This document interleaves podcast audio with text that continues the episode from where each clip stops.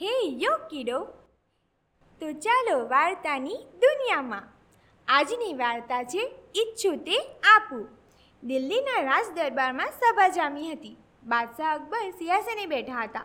આસપાસ દરબારીઓ બેઠા હતા. સભામાં એક વૃદ્ધ માણસ આવ્યો. સાથે એક યુવાન પણ હતો. બાદશાહને તેણે કહ્યું, અમને ન્યાય આપો. યુવાનું રૂપ રાજાના કુંવર જેવું હતું. આંખમાં તેજ હતું. બોલ ભાઈ, કઈ વાતનો ન્યાય? રાજાએ કહ્યું આ યુવાન છે તે મારા મિત્રનો પુત્ર છે. વૃદ્ધે વાત શરૂ કરી. બાદશાહ સાંભળતા હતા. મારા મિત્ર મૃત્યુ પામ્યો છે.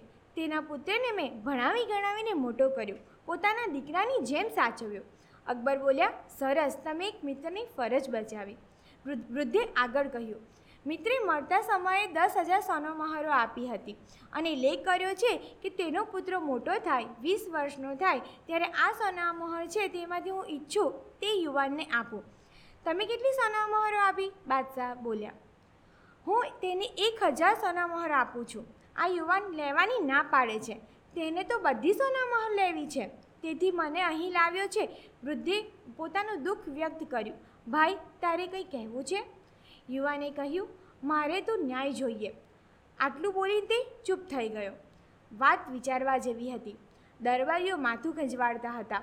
અમલદારો પગની જમીન ખોતરવા લાગ્યા. બાદશાહ પણ વિચારમાં પડી ગયા. તે બોલ્યા, લેખમાં સ્પષ્ટ છે, વૃદ્ધ જે ઈચ્છે તે આ યુવાનને આપે. તો ભાઈ એક હજાર સોનામાં લઈ લે ને. યુવાન કંઈ બોલ્યો નહીં. બિરબલ બુદ્ધિનો ભંડાર. બિરબલથી અન્યાય સહન ન થયો. તેણે યુવાન તરફ જોયું. યુવાન સાચો હતો. તે ન્યાય લેવા આવ્યો હતો. બિરબલ સભામાં ઊભો થયો અને બોલ્યો, મને રજા આપો તો મારે બાબતમાં કંઈક કહેવું છે. બોલ, તારો શું અભિપ્રાય છે? બાદશાહે કહ્યું, બિરબલે વૃદ્ધને કહ્યું, દસ હજાર સોનામોહનના બે ઢગલા કરો, એક નવ હજારનો અને બીજો એક હજારનો.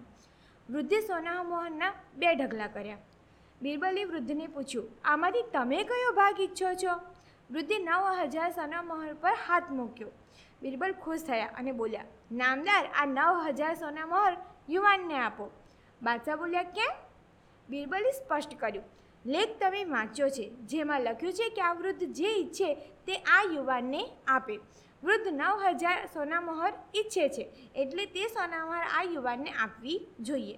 બિરબલની હોશિયારી બુદ્ધિ ચાતુર્ય જોઈને બાદશાહ ખુશ થયા. યુવાન પણ ખુશ થઈ ગયો. બાદશાહને ધોવા દેતો ચાલ્યો ગયો. કેમ મજા પડી ને? બસ આવી જ વાર્તાઓ લઈને આવશે. હે યુ કીડો, તો જોડાયેલા રહેજો.